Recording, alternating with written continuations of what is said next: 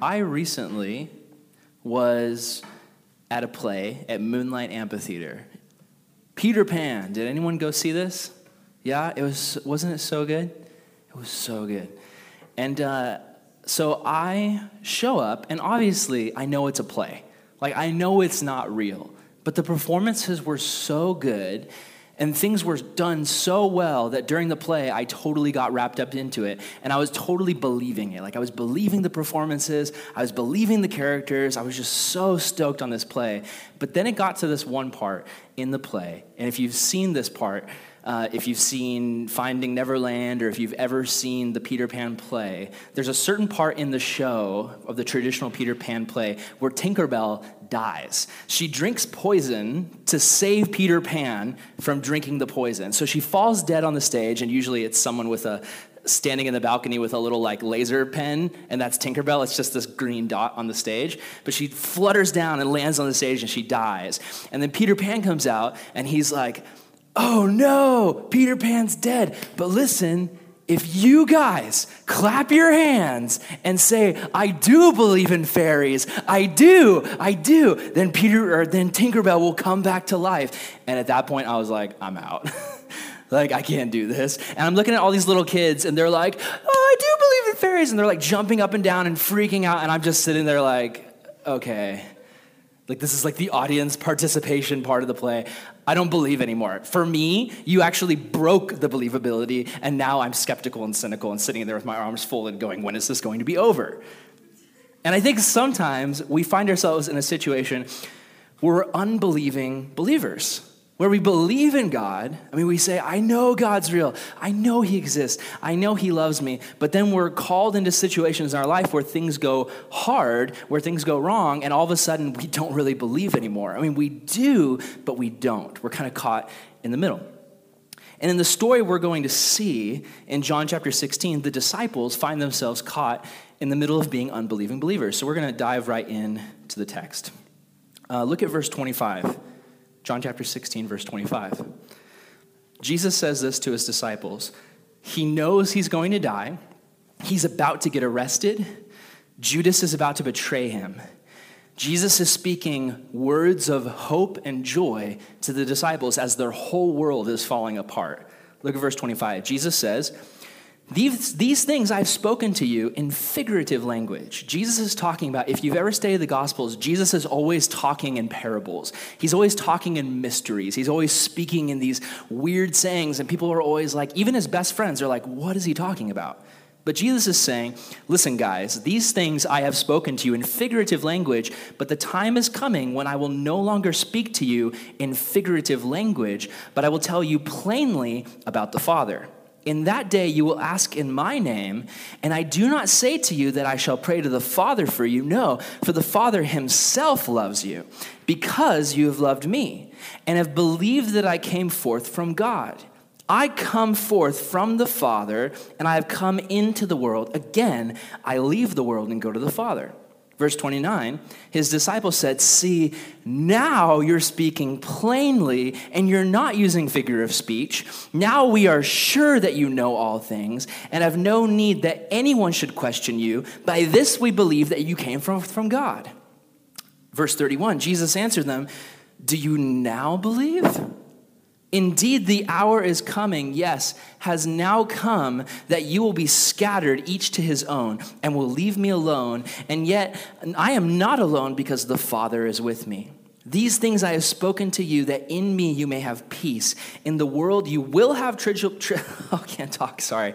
In this world you will have tribulation, but be of good cheer. I have overcome the world. Okay. So, again, I think it's really easy. I, I, think in any Bible study, the, I don't know if you're this way, but for me, the part where we read the actual Bible verses is usually the part that I tune out the most at. I don't know if that's you, but there's something about it where when the pastor gets up and reads it, it's just kind of like, eh, I'm just gonna, I'm not really going to pay attention because it just seems kind of boring sometimes. And it's not. There's so much here that I don't want you to miss. So we're just going to focus on this section. This is the end of the chapter, and we're going to dive into it. So I think there's something really humorous here, something really funny, because three times belief is mentioned. Check it out.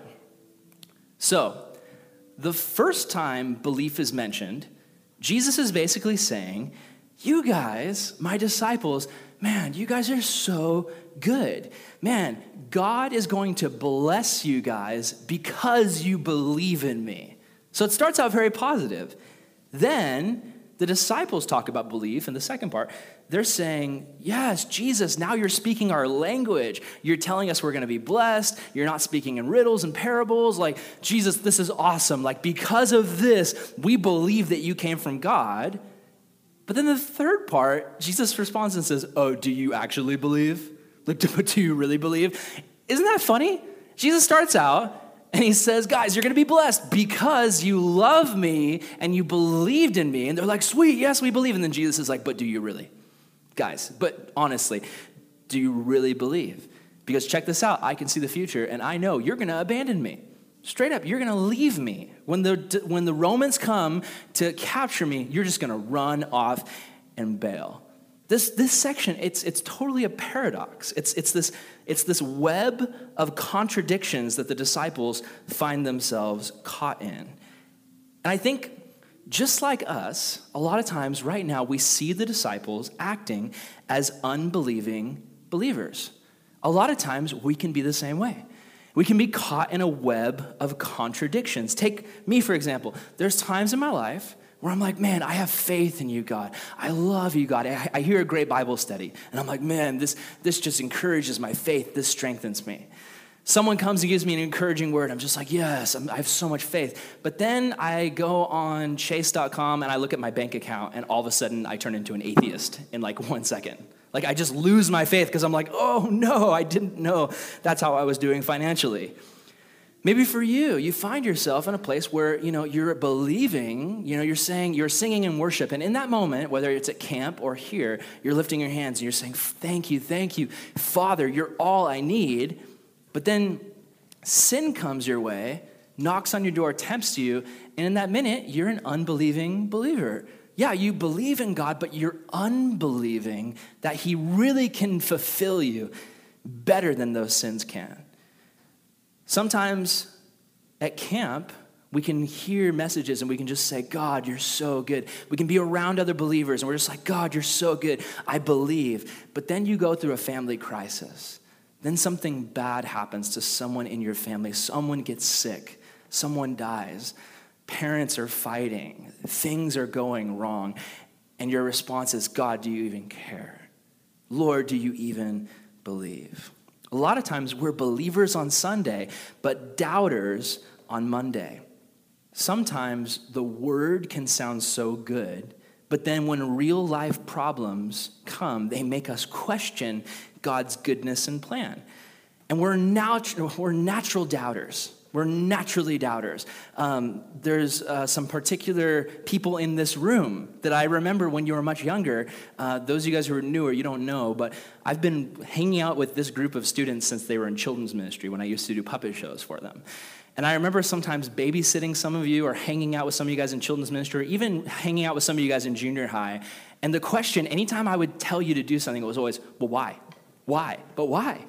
How come? Why? Why? Like, just, I don't know if that's you now. I don't know if you still react that way, but we're born natural doubters. We don't want to just trust, we don't want to just believe. We want to ask why, and it's the flesh. And the question is like, how does God respond to this doubting in us? Um, I read a story about like the dictator leader of North Korea, um, the current president, I think Kim Jong Il, Un. Kim Jong. Wow, you guys know. Yeah, some of you guys are students of his hairstyle for sure. Um, so uh, I don't know why you're raising your hand, Joseph. Your haircut doesn't look like him. Um, but anyway, so uh, Kim Jong Un, he uh, he was in a meeting, and one of his staff members disrespected him. He like didn't show belief in him. He doubted him. So like you know, I mean, if someone on my staff of volunteers who don't get paid and are awesome doubted me, I would try to talk to them and explain and pray with them. I know CEOs of big companies, like, like if Donald Trump, if someone uh, on, in, on his staff disobeyed him, he'd probably just go, You're fired. You're fired. It's going to be huge. Anyway, Um, but Kim Jong un, his response was to take the guy outside, call the rest of the staff together, and then shoot him with an anti aircraft gun, which is huge. it's like a cannon. Like it's this, it's meant to like blow up a tank. He just blew this guy up. It's crazy. And if you think about it, God could do the same thing to us. I mean, He's God. Who are we to doubt God? He's the creator of the universe.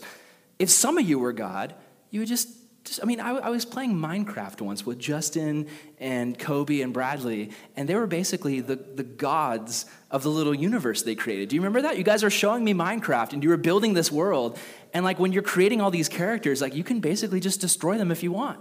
If they doubt you, you could just blow them up with your Minecraft powers. But God doesn't do this to us. God responds to our doubt by offering us his gifts. It's crazy. In what other situation do you see when you doubt someone, they respond with giving you gifts? He's a good father and he loves giving us gifts. So let's look at some of these gifts that he gives us. Let's look at the hope for the unbelieving believer today. The first, I don't know what, why, but this slide makes me want like ribs from like a barbecue restaurant. I made it and I was like, I'm super hungry right now. So let's get lunch after church. Anyway, in verse 26 through 28, let's focus on that. Verse 26 through 28, Jesus talks about giving them something. Look at it. So he says, In that day you will ask in my name, and I do not say to you that I shall pray to the Father for you, for the Father himself loves you. So, kind of weird wording. We don't talk like that here in America. But what Jesus is saying is, guys, there's coming a day where you won't even have to go through me to get to the Father. There's coming a day where the Holy Spirit will come to you and you will have unlimited access to the Father. He will be with you and you will be with him. It's going to be amazing. What Jesus is offering us, doubters, the disciples, doubters, is love and access. He's saying, guys, God will answer your prayers.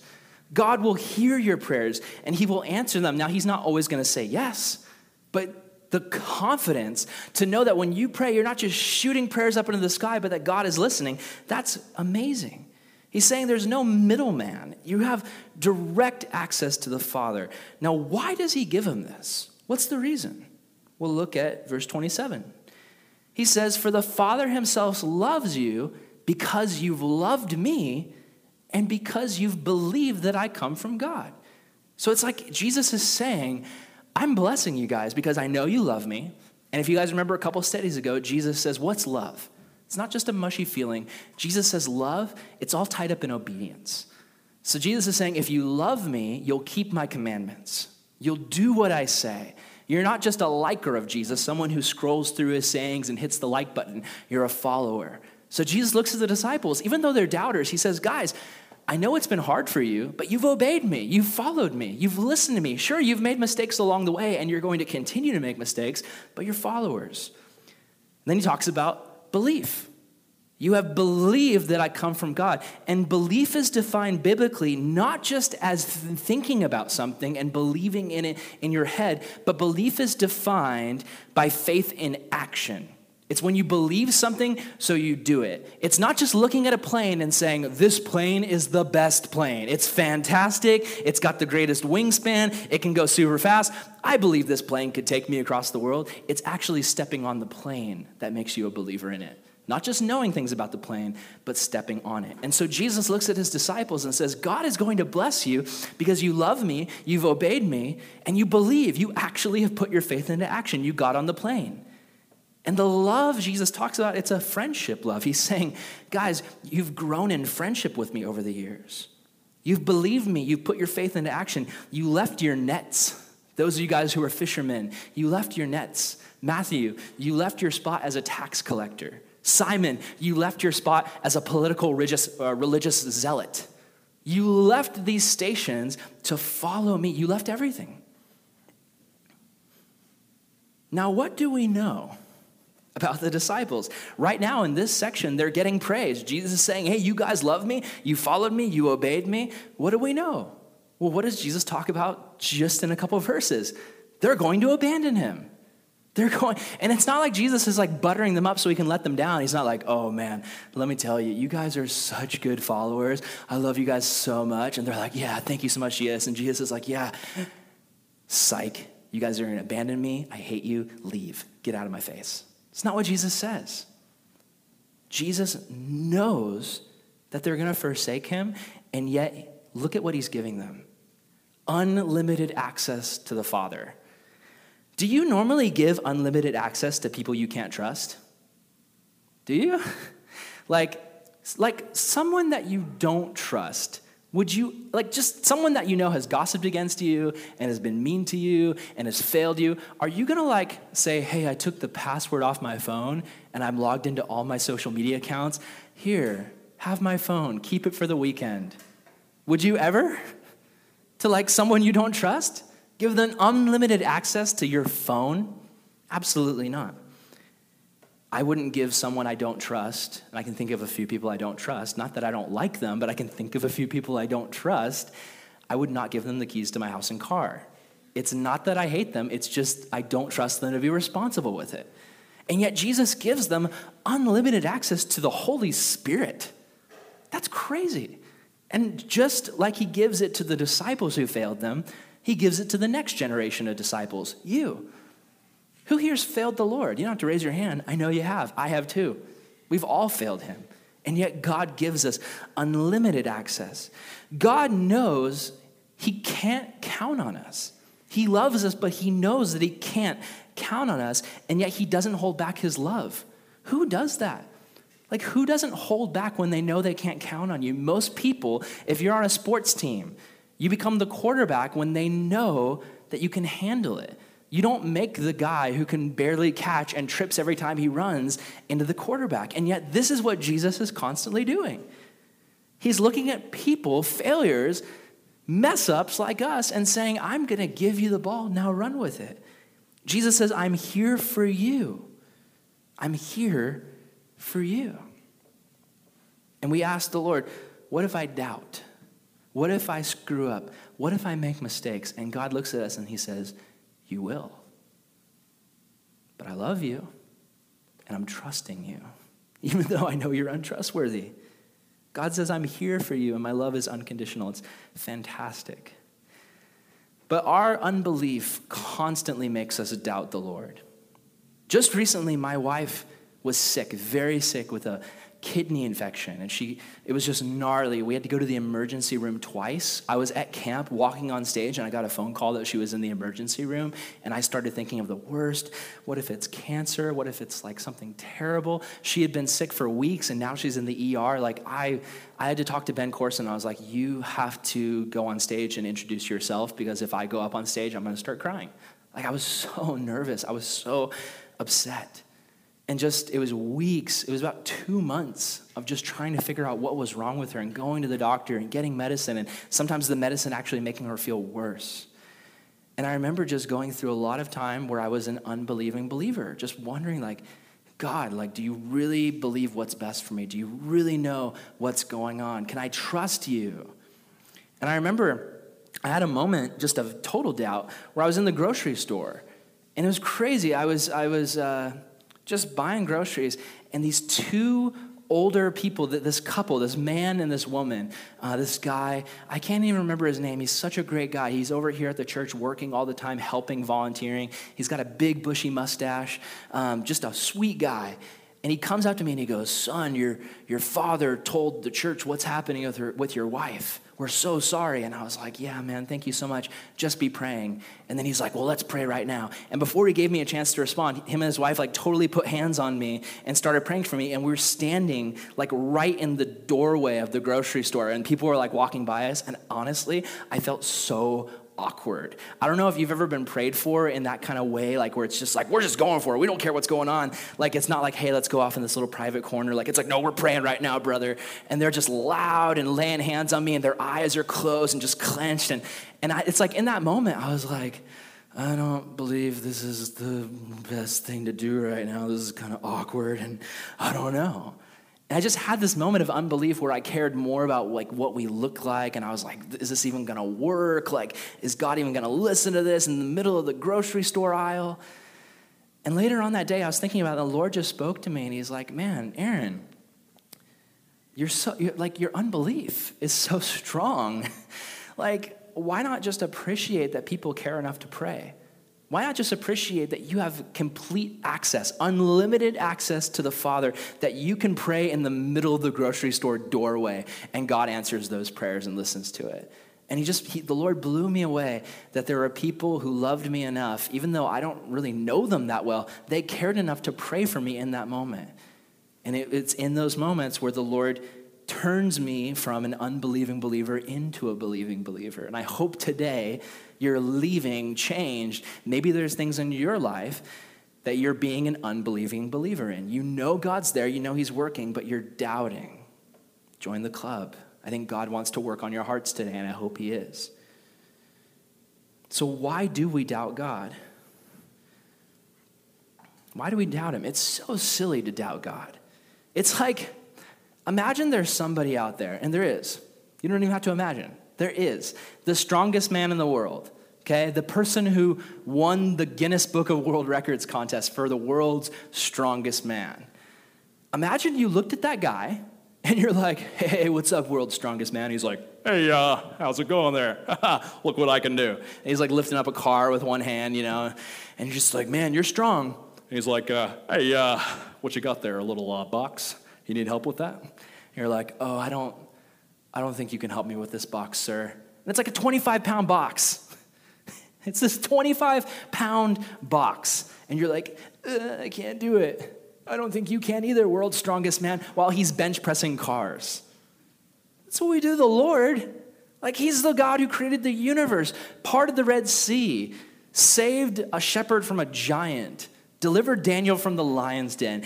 And we look at him and we're like, oh, my personal issues are just too much for you, God. I'm not even going to bother praying because I don't know if you can handle it. He can, and he wants to. He wants to help. I think a big part of our unbelief is sometimes we don't see instant results. We've got kind of a microwave mentality where it's like kind of like, oh, I know what to do. There's a formula. You stick your prayer in the prayer microwave, you press three. That means three days. If God doesn't answer my prayer, he doesn't exist. That's how we think sometimes. But no, God is always answering. He's always answering. And more often than not, his answer is not usually a quick yes or a quick no, but his answer is, I'm with you. I'm here. Do not be afraid. You're going to get through this. Trust me. It's so hard to trust, though. He wants to help. That's the next thing we're looking at. Jesus helps us with our unbelief. Look at uh, John 16, verse 29 through 30. So his disciples said, said to him, See now, Jesus, we like this language. You're talking about blessing us. You're speaking plainly, and you're not using a figure of speech. Now, we are sure that you know all things. We know that you're brilliant. Because you told us we're going to be blessed, we're like, this guy's a genius. He knows everything. Because it's just so funny. Right after Jesus talks about blessing them, they're like, you're so smart, Jesus, because you're blessing us. This is awesome. And then Jesus' response after they say, like, oh, because you said that, now we believe. And then Jesus says, do you? Do you really? Just the humor in this is so great. Do you really now believe? Indeed, the hour is coming, yes, has now come. It's here that you will be scattered, each to his own. You'll go to your houses and you're going to leave me. He's saying, Do you really believe? And maybe today, Jesus is saying to you, Hey, do you really believe? The theologian Karl Barth said faith is literally being suspended in the dark. It's like being thrown into this free fall where you can't see the top and you can't see the bottom. And you're just falling and you're wondering, like, what's gonna happen? And the whole time, God's like falling next to you and He's like, I'm here, it's gonna be okay. But in that moment, it's hard. It's hard to be suspended in the dark. You want to see the bottom. And the problem of being suspended in the dark is sometimes you let go of God's hand and you fall. You sin. You make a mistake. You, you doubt that God's best is your best. And you think, I'm going to try to get my own way out of this situation. And you hit rock bottom. And the disciples were in that spot. The disciples were about to forsake him. They were all about to sin in a huge way. Like, I know you probably messed up this week and did something stupid. How bad would it be to abandon Jesus Christ on the night of his arrest? Like, that's a sin that I would probably feel like, I don't know if I can be forgiven for this one. I don't know if I can recover from this fall. The disciples were about to forsake him. And there's so many reasons why they shouldn't have. Remember when they first met Jesus? His first encounter with them, they're these fishermen, they're catching nothing, and Jesus says, Hey, just throw your net on the other side of the boat. And they're like, No way, Jesus, you're a carpenter. Go build a bookshelf. I think I used this last week. But they're like, go, you, go get out of here, Jesus. You're a carpenter. And Peter's like, all right, guys, let's see if this guy knows what he's talking about. Takes the net on the other boat, on the other side, and now there's like a billion fish just like in the nets. And they're like, oh my goodness, you're amazing. We will follow you. They've seen him at a wedding turn water into wine. Like, I can't do that. I can add like purple food coloring, you know, but I can't turn, I can't actually turn water into wine. Jesus does it. He defies the laws of metaphysical nature by turning water into wine. They watched him do this. Just recently, there were 5,000 people who needed food. Coming to hear Jesus speak, the disciples are freaking out. Where are we going to get food? I don't know. Here's a kid with a sandwich. I guess we can feed like two people, break the sandwich in half. Maybe we can feed four if we break. And Jesus is like, I got this. Next thing you know, Jesus keeps breaking the sandwich, and somehow 5,000 people are fed. It's miraculous. And they've watched this. It's not like Jesus showed up on the first day and said, I'm the Son of God. And then the next day he's getting arrested and he's like, Don't worry, I'm coming back. I wouldn't believe him. I'd be like, Prove it. He's totally proven that he has the power of God on his side. And yet the disciples are totally doubting him. Here's the reality no matter how many times we've seen God move, our human nature gets the best of us. And you may have, and in fact, if you're a follower of Jesus for many years, you probably have stories that you can think of. Times where God did something. Maybe it was a feeling at camp or at home or something where you just felt the presence of God so strongly. Maybe it was a situation, a sin, or a struggle, and God delivered you from it. Maybe it was a literal miracle where you saw someone in your life get healed, someone delivered from something gnarly. And that's happened to all of us. If you're a follower of Jesus, you have at least once seen God do something amazing in your life. Not to mention the fact that He died on the cross for us, the most amazing thing He could possibly do. But we just forget. We forget. Just like the children of Israel literally saw Him part the Red Sea, but they still wandered in the wilderness for 40 years because they kept forgetting how great God is. And the question is how does Jesus deal with our unbelief? I want to share two stories with you from the Bible. The first is in the Gospel of Matthew. This is Matthew 8, verse 5 through 13. Now, when Jesus had entered Capernaum, a centurion, that's a Roman soldier, came to him, pleading with him, saying, Lord, my servant is lying at home, paralyzed, dreadfully tormented. And Jesus said to him, I will come to him and heal him. Then the centurion answered, Lord, listen, I'm not worthy that you should even come under my roof. But just speak a word, and my servant will be healed. For I am also a man under authority, and I have soldiers under me. And I say to my soldiers, I say, hey, you go, and you go over there. And, and they go, and they do what I say. And when Jesus heard it, he marveled, and he said to those who followed, Guys, seriously, I say to you, I have not found such great faith, not even among the Israelites. And I say to you that many will come from east and west and sit down with Abraham, Isaac, and Jacob in the kingdom of heaven. But the Son of the kingdom will be cast out into outer darkness. There will be weeping and gnashing of teeth. Then Jesus said to the centurion, Go your way, and as you have believed, so let it be done for you. And his servant was healed that same hour. So, this is a situation where Jesus finds somebody who is a believing believer. And he's not even a Jew, he's a Roman. He's like a part of like the enemy of Israel. And yet he believes in Jesus so much, he's like, yeah, like seriously, don't even come to my house. Like just say that my servant's healed and I know he'll be healed. And Jesus is like, oh my goodness, you're amazing. Yes, I will answer that prayer. Fantastic. Now let's look at another story though. So this is in I think Mark. Forgot the reference. No idea. Just look it up. It's Jesus heals the demonic boy. Verse 14, when he came to the disciples, he saw a great multitude around them, and the scribes, and the scribes were disputing with him. And immediately they saw him, all the people were greatly amazed, and they ran over and greeted him. And he asked the scribes, What are you discussing with them? Then one of the crowds said, Teacher, I brought you my son who has a mute spirit. And whenever it seizes him, it throws him down on the ground and he foams at the mouth, gnashes his teeth, and becomes just solid. So I spoke to your disciples that they should cast it out, but they couldn't. So then Jesus looks at his disciples trying to cast out this demon, and they say, Faithless generation, unbelieving believers, how long shall I be with you? How long shall I bear with you? Just Bring him to me.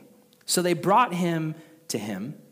And when he saw him, immediately the spirit convulsed him, and he fell on the ground, and he wallowed, foaming at the mouth. So he asked the father, saying, How long has this been happening to this kid? And the father said, From childhood and often he has thrown him both into the fire and into the water to destroy him. Sir, if you can do anything, have compassion on us and help us. And Jesus said, If you can believe, all things are possible to him who believes. And immediately the father cried out and said, Lord, I believe, but help me with my unbelief. Now, this captures the, just the spirit of, I think, being human of being a follower of God. I think we're constantly saying this. Like, even if we don't actually say these words, I feel like we're constantly saying to God, Lord, I believe, but help me with my unbelief. I want to trust you, but life is so hard right now. I want to put my faith in you. I want to believe your promises are true. I want to believe you have the best for me. But the things around me don't make me feel that way. Even I know that you're in the midst of the storm with me. The storm around me is so intense. Lord, I believe, but help me with my unbelief. We look at God, at church, and we, it's like, God is so good. But then we turn on the news and we look at war we look at millions of kids being killed in abortion. We look at disease in our own family, people getting sick, people that we love growing old, growing sick, and dying sometimes at a young age. And it's just like, Lord, I want to believe, but help me with my unbelief. And you know what Jesus does in that story? Two things. He confronts the unbelief, he looks at his disciples, and he says, Guys, come on. Like, you've seen what I can do. You know my power. Like, why, why aren't you believing? But that's not all he does. He helps the unbelieving believer. Jesus doesn't say to that dad, because it kind of seems like the story is going that way. Like he's looking at the dad and he's like, Yeah, if you just believe, I mean, all things are possible. And the dad says, I believe, but help me with my unbelief. And Jesus doesn't look at him and say, Well, I mean, if you really believed, then I'd heal, but eh, yeah, it's not enough. No, in the story, he heals the man's son, he casts the demon out. Jesus helps the unbelieving believer, he doesn't refuse us. Jesus is patient with unbelieving believers. Remember the story of Peter. Peter's in the boat with the disciples. Jesus comes walking on the water, and Peter is a believer all the other disciples are freaking out. They're like, it's a ghost. We're going to die. This is terrible. Peter believes. He says, no way, that's Jesus. And if he can walk on water, I can do it too. And he gets out of the boat and he starts walking on water. He's a believing believer. But then in an instant, he sees the storm. He sees the waves. He sees the water, the lightning, the thunder flashing. And in an instant, Peter becomes an unbelieving believer. He knows Jesus is walking on water. He can see it. He hasn't lost his faith that Jesus can walk on the water. He's lost his faith that he can stay on the water. And as a huge wave is coming towards him, Peter loses his faith and starts sinking. Jesus doesn't look at him and say, I need to find a new Peter. This guy's a chump. Have fun drowning. No. Jesus reaches his hand down and pulls Peter out of the water. Jesus is patient with the unbelieving believer. Think of Doubting Thomas. What a bummer to get the nickname Doubting Thomas.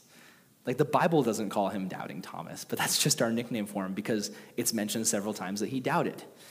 or maybe just once. I think just once. And that's just like his nickname forever. It's like, hey, don't be a doubting Thomas. Don't do it. You stinking doubting Thomas. If your name is Thomas, you've probably been called doubting Thomas a lot. Anytime you doubt, it's just, oh, you're doubting Thomas. No, I'm just a human. I'm just doubting. It's normal. Is doubting Thomas rejected for his doubting? No. When Jesus comes back from the dead, they're all talking, and Thomas is like, I don't believe he's back from the dead. I saw him on the cross. I saw him die. The only way I'm going to believe is if he shows up and lets me stick my hands through the holes in his hands and the holes in his feet. Does Jesus like grab Thomas, throw him out of the room, and say, Forget you, and then he shows up? No. Jesus shows up, and Thomas is actually the first person he goes to. He goes to Thomas and says, Thomas, I love you. Check it out stick your hands through there, right through the holes in my hands. I love you, Thomas. I'm here. It's amazing. Jesus is patient with the unbelieving believer. Like, if you've ever struggled with doubt and then the guilt that comes with it, because you're like, I can't, I just can't believe as much as Pastor Aaron or Pastor Rob or Brooklyn. Hey, check it out. We go through moments of doubt and unbelief all the time. We struggle all the time, believing that God is really as good as he says. And he is, and he's dedicated to showing us that.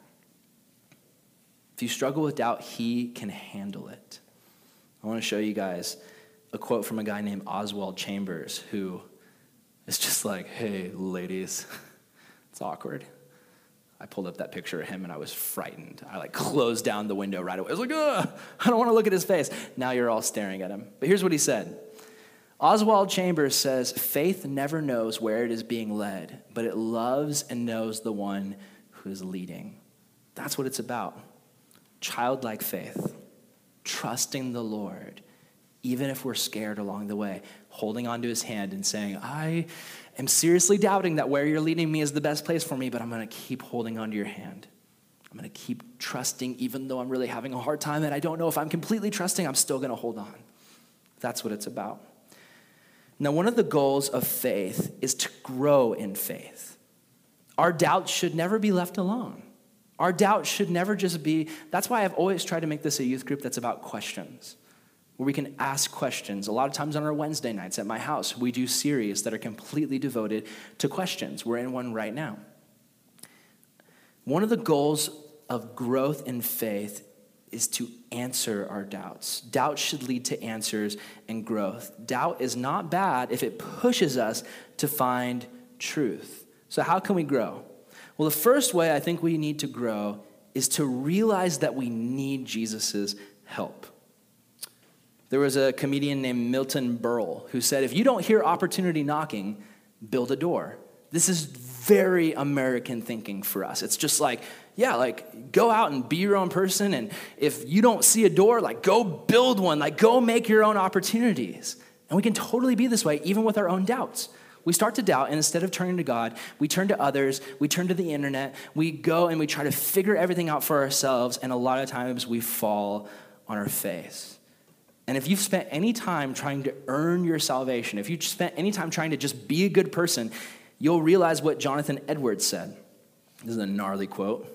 Mr. Edwards says this your wickedness makes you, as it were, as heavy as lead, and it pulls you downward with great weight and pressure towards hell. And if God should let you go, you would immediately sink and swiftly descend and plunge into the bottomless gulf. And your good character and your own care and cautiousness and your best plans and all your righteousness would have no more influence to uphold you and keep you out of hell than a spider's web would have to stop a falling rock. That's gnarly. But it's true, our own efforts can't save us. Peter couldn't pull himself up into that boat. The minute he started sinking, all he had was Jesus. If he would have tried to do anything else, he would have drowned. But Jesus reached out his hand. Here's the second thing we need to do to grow take every thought captive. There's a speaker named Louise L. Hay, and she says every thought we think is creating our future. This is totally true. Our actions come from our thoughts. And so many times our thoughts are filled with doubts and discouragement. And we focus on the bad parts of our life and the bad situations we're in. But Jesus is always saying, in the Bible, it says, take every thought captive. When a thought comes to your head, don't just, like, seriously, guys, when you have a doubt, when you have a discouragement, don't just brush it under the rug. Don't just go, well, I'm a Christian, so I shouldn't have these doubts. I shouldn't be thinking about this because I'm a Christian, so I should just not think about it. Guys, when you when you suppress those thoughts, when you just sweep them under the rug, you know what they do? While they're under that rug, they get bigger and they grow larger. And then they come out maybe when you go to college, or maybe if you've been homeschooled and you start going to public school, and your teacher starts challenging the Lord. Those doubts crawl back out and they're huge now. And the next thing you know, you lose your faith. We need to wrestle with God. We need to seek and ask. I would challenge you when you have doubts, steady. Go. There, we have so much resources now on the internet to steady our questions about God. There's so many resources that you can use. Like, I will buy you a study Bible, like an apologetic study Bible that has answers to common questions. Text me if you have any questions or doubts about anything. I love. I have a few guys in the youth group who, like, after Wednesday night, sometimes they'll be like, hey, I didn't understand this, and this kind of, like, I don't know about that. What do you think? And we'll text back and forth, and it's so rad. I love questions. I, like, don't ever think that I just expect you to just take everything I say and go, oh, sounds good, I believe that. No. Like, I understand that I'm gonna say things up here, and you're gonna sit there and go, yeah, but I don't know. Like, guys, you don't want to just let that stuff slide. We need to ask. Um, Selah's dad, Charlie, he has a website called alwaysbeready.org. And it's like answers to like pretty much any question you can think of. I use it all the time. It's fantastic. Like just it's so good to seek, to not just go, I'm just going to coast off of whatever the pastor says at church. No, be your own believer. Seek out knowledge, seek out truth. Don't let those doubts linger. The third thing is follow even when it makes no sense. Anyone here the logical thinker type? Anybody? Like you're like, I'll do it, but it has to make sense. There has to be a systematic formula that I know will work. It's not how God works. When God showed up to Abraham, he said, Hey, I want you to move. And Abraham said, Where? And God said, Somewhere. You'll find out one day. And God leads Abraham through the desert with his wife Sarah. And then he says, Hey, you're going to have a baby. When? One day. Okay. So can I know where I'm moving now? Nope. and he's just wandering around. And then he turns 90 and they still haven't had a baby yet. And God's like, It's going to happen one day. And Abraham's like, like literally, him and his wife, it says they laugh. They're like, God, you're so funny. We're 90 it doesn't work that way. Like, just we're not going to have a baby. And God's like, oh, no, you are. God, where are we moving? You'll find out one day. Oh, my goodness. Like, I'm glad God hasn't brought me through that at least. It's, that's, that's awesome. Anyway, God's awesome. And He loves us, and His plan isn't always going to make sense, but that's okay. There was a story I read of a guy who. Um, he had just gotten saved. It's the 1970s. The God had just freed him from drugs and alcohol addiction. And he's just, he's free and he's loving life and he wants to reach people for the Lord. And he's like, man, I want to share the good news. And God says, oh, sweet, I've got a plan for you. And the guy's thinking, like, am I going to be the next Billy Graham? Am I going to be this evangelist? So he's walking through this neighborhood and God said, here's my plan for you. And the guy's listening to the, you know, that quiet voice in your heart where God speaks. And God says, Here's my plan. And the guy's like, What's your plan? And God says, I want you to scream into mailboxes. And the guy's like, Are you kidding me? God's like, No. I want you to go over to that mailbox, open it up, and scream the gospel into it. And the guy's thinking, like, Lord, I've got long hair, a dirty mustache, bell bottom pants. If I scream into that mailbox, people in this neighborhood are going to think I am high. They're going to think I am tripping right now. God said, just do it.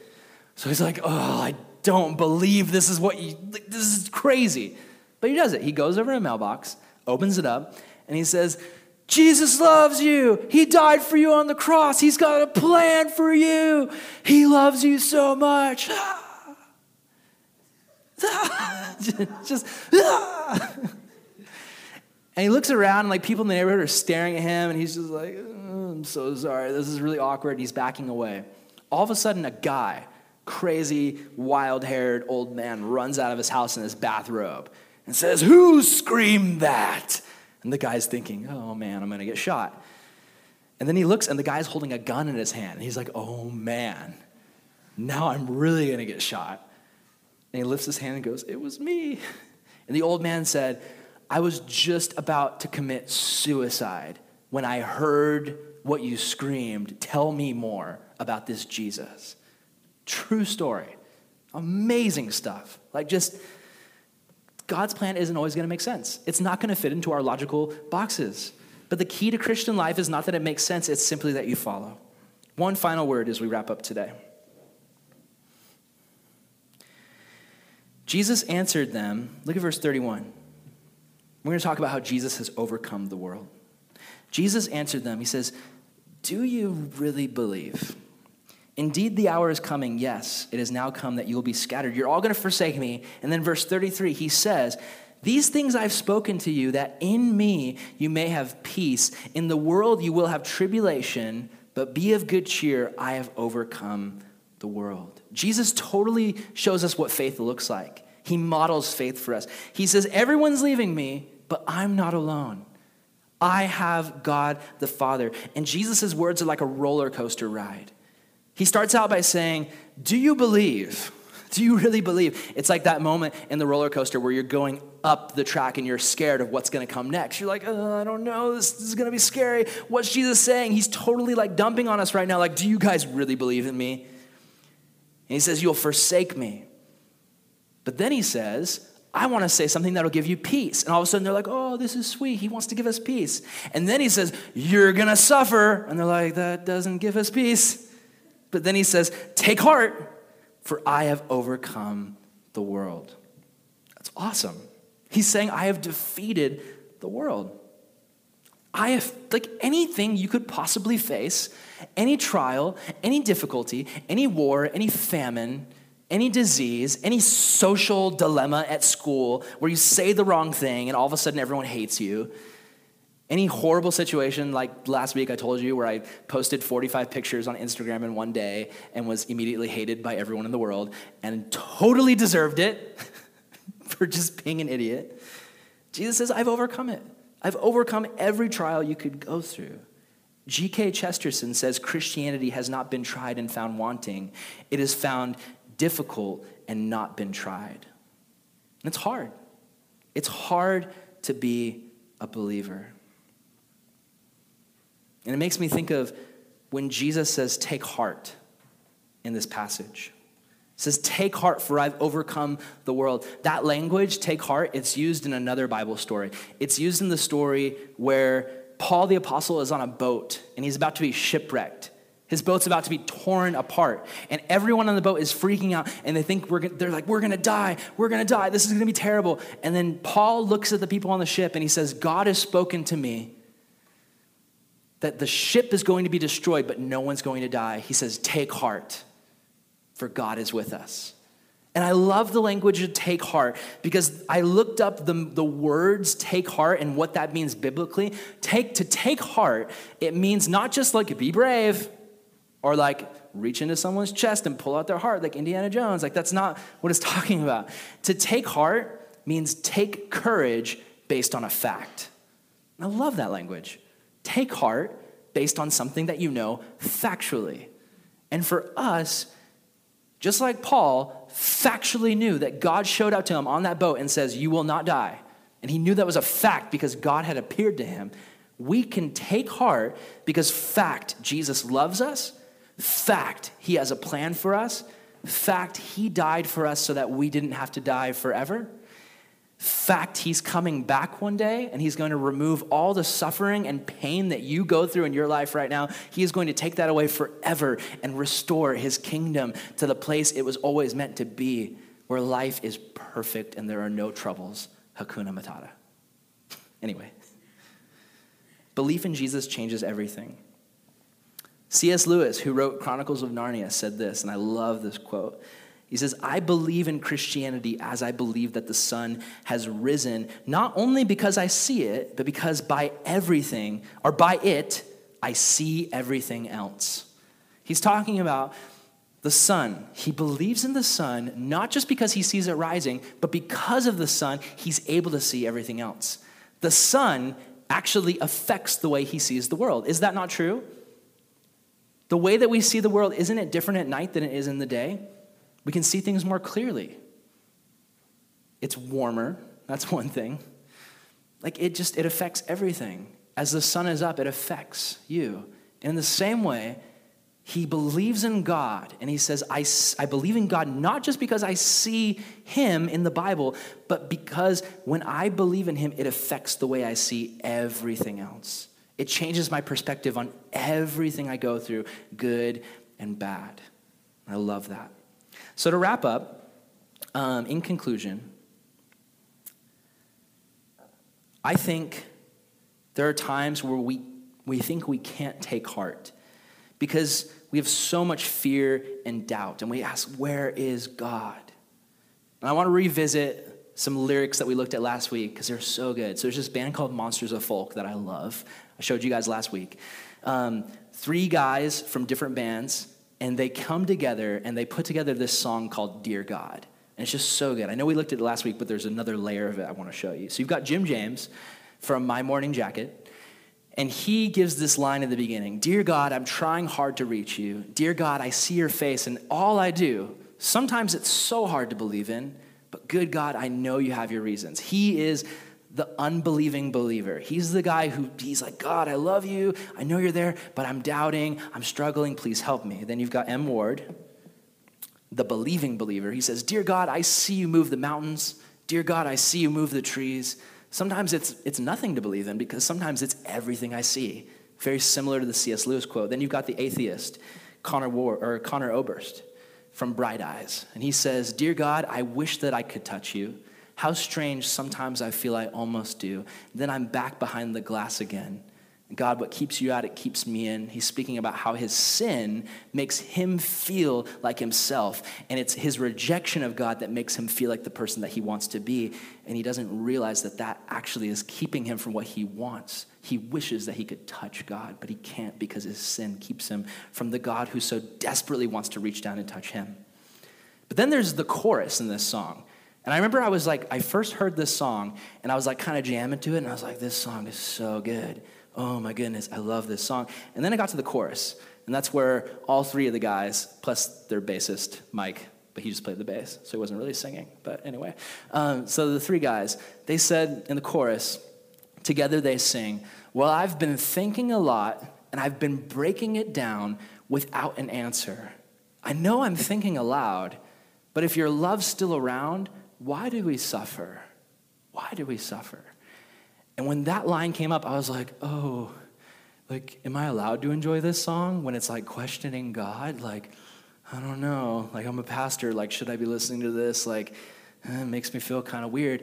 And then I remembered, though, that in the Bible, it gets even gnarlier. There's people in the Bible who question God even gnarlier than that. Look at the story of Job.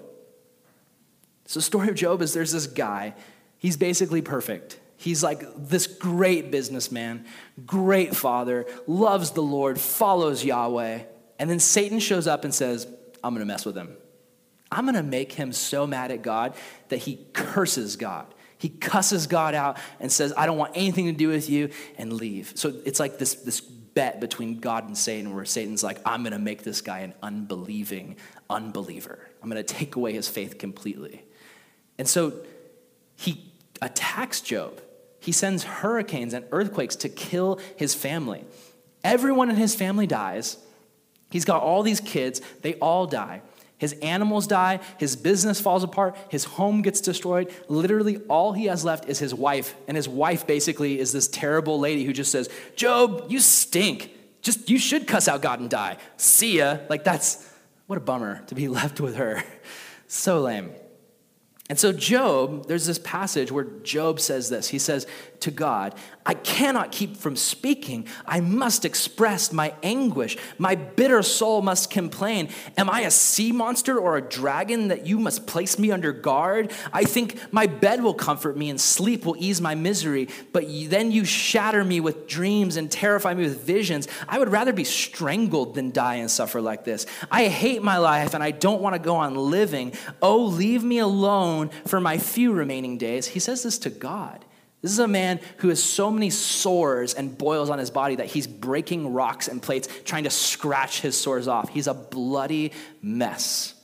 He says, what are people? He says this to God. He says, what, what, are, what are people that you should make so much of us, that you should think of us so often? For you examine us every morning and you test us every moment. Why don't you leave me alone, God? At least long enough for me to swallow. If I have sinned, then what have I done to you, O watcher of humanity? Why make me your target? Am I a, am I a burden to you? Why not just forgive my sin and take away my guilt? For soon I will lie down in the dust and die. When you look for me, I will be gone.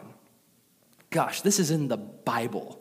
Like, this isn't like some gnarly song with like a rap beat behind it of someone like cursing God. This is a man who is like going through the gnarliest time in his life, and he's calling out God and saying, God, why?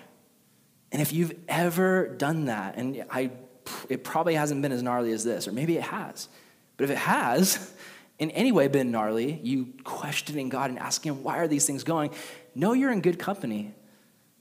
Job, one of the people in the Bible the book was named after, questioned God in this way. Now, does God kill Job? Does he say, eh, I'm tired of you complaining, squish? No. He says, Job, I'm here. And there's things you don't understand about me or what I'm doing, but I am here and I love you. Job, I'm with you through the pain. And in the story of Job, Job, even though he has moments of doubt, he continues to trust God. There's moments where he is hardcore, an unbelieving believer, but he still believes and he trusts. And it's that paradox that the disciples find themselves in, that Job found himself in, and that maybe today you find yourself in right now. You need to know that God loves you if you're in this space and he wants to help. Job holds on for hope, and God gives him everything back. He heals him, he gives him his business back. He gives him his family back. He has more kids with his wife. Just, just all of a sudden, just everything goes perfect. Everything's restored. And this book, this story, to me, is it's, it's foreshadowing to the future hope that we have. That even though maybe your situation won't be like Job, maybe things will get bad and they'll just get worse and then you'll die, or Jesus will come back. But either way, the hope we look forward to is not in things being perfect in this life. The hope that we look forward to is resurrection. When Jesus comes back, or when we die and we go to see him and we fast forward to that moment when Jesus comes back, everything is restored, everything is renewed, all brokenness is healed. It's just, it's fantastic. I was talking to a kid recently, a Christian kid, who mom and dad are divorced and they're Christians, and just the pain of that, of watching, like, you're Christians, like, you're supposed to get along, you're supposed, you're supposed to be my mom and dad. Like, what's going on? And I was so excited to tell this young man, I was like, dude, you know what's awesome? When Jesus comes back, he's going to fix all brokenness, which means mom and dad are going to be friends again. Isn't that fantastic? In God's kingdom, your parents are going to hang out and love each other. Like, they're going to be friends again. Like, just like you're going to be able to be in community, like in a friendship with your mom and dad together. It's, it's fantastic. It's our hope. I want to end with this video that I want to show you guys of just a young man who struggled because I think his story maybe might connect with some of you. And we're just going to watch this video and then we're going to be done. So, as you watch this, I pray or I ask that you would just take this into your heart um, if God's been speaking to you this morning, I pray that this video would just sink everything in for you and that you would understand the hope that you have in believing even when you doubt. So here we go.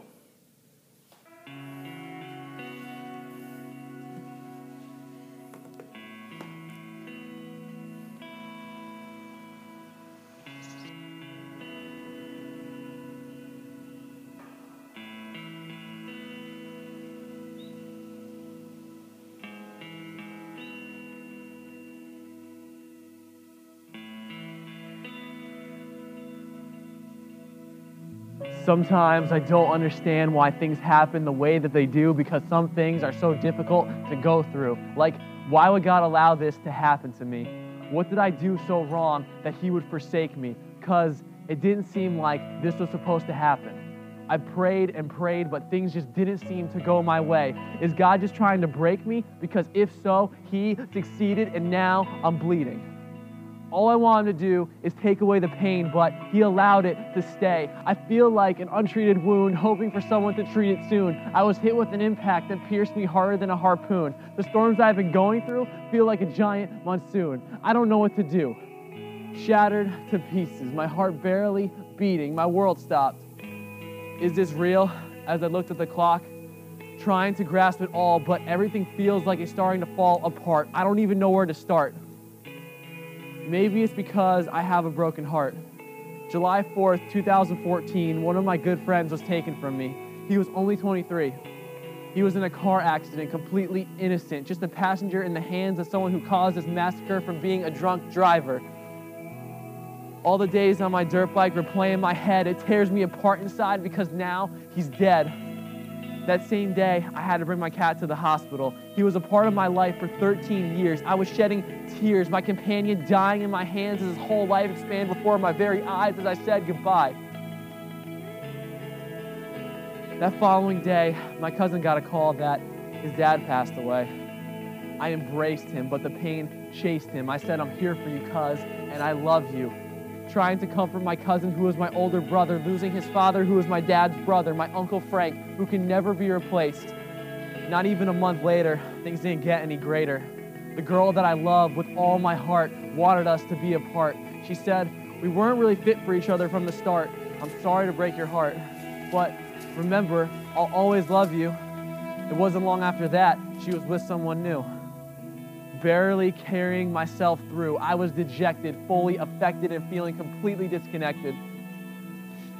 Trying to contemplate why things were happening this way. The house I've been living in my whole life is now going to be changed for the rest of my life. All the memories that were created are fading. 21 years I've spent here now is going to disappear. Something started echoing in my ears. The phone started to ring. I didn't even want to pick up, but I'm glad I picked up. I said, What's up? All I could hear were the tears of my close friend Frank saying, Could you please pray with me tonight? I don't know how long my mother will have her life. Doctors say tonight might be her last. Please pray with me so God can make this last. Tears running down my face as I prayed for Frank's mother, Carol, who he holds so dear, praying that God will have a miracle tonight and save her life. After praying with all my heart, Carol felt God coming in closer to her heart, and it wasn't long before God took her home to heaven. And then I questioned, and then I said, God, why are you doing this? Why are you taking away everything that I love? Why are you hurting me? Why are you doing this to my family? I thought you loved me. You know I'm crushed. I don't have anything left. All I could do was hold my hands to my chest. You know I'm stressed and depressed. Is this just a test because everything feels like a huge mess? Don't you recognize I need you? Where are you? I need to see you. My feet collapsed as my knees hit the ground, I started to hear this sound. This profound voice started to speak through me. I was shaking physically as the Lord said, Listen to me, for I alone am with thee, and will bring you about to another realm. For the Lord thy God will live with thee, and all will be well. So trust my will, for I will bring much joy. And boy, did the Lord bring that joy. The sun came over that crest as I started to feel blessed, shining bright, revealing the light God brought in my life. Everything started to go just right. I was enlightened. And before I was frightened, I never felt this way. And I know God took away the pain. But you see, I couldn't get there until I was ready. I had to travel through the mist of the night before God could take me to new heights. The most beautiful things in life are the ones that change your life. God changed my life, and He can change yours too. You see, your struggles were never meant to destroy you. Your pain was never meant to break you. As fire purifies gold, our faith is put to the test and is far more precious than mere gold. Faith that God is in absolute control and is making you whole. So let it go and be confident in our hope. He will break down barriers along with all your failures, turning your past mistakes to dust. You must trust. God loves you too much to ever let you get stuck. You must struggle because struggle builds strength and strength builds character, taking you into the character God called you to be, who no one else can be. You are one of a kind, a treasure in God's eyes. These storms were never meant to make you mourn, but rather to make you become reborn, making you move into something new. God doesn't give you the people you want, He gives you the people you need to help you, to hurt you, to leave you, to love you, and to make you the person you are meant to be. And once you recognize these things, you will see. Your loved ones are citizens of heaven who you will see again. Your broken relationships prepare you for someone who truly loves you and will not leave you. Your mistakes bring you one step closer to your successes because God could take any mess and make a message. You are precious. After you suffered a little while, He will confirm you, restore you, and strengthen you. God has plans to prosper you, not to harm you because He loves you.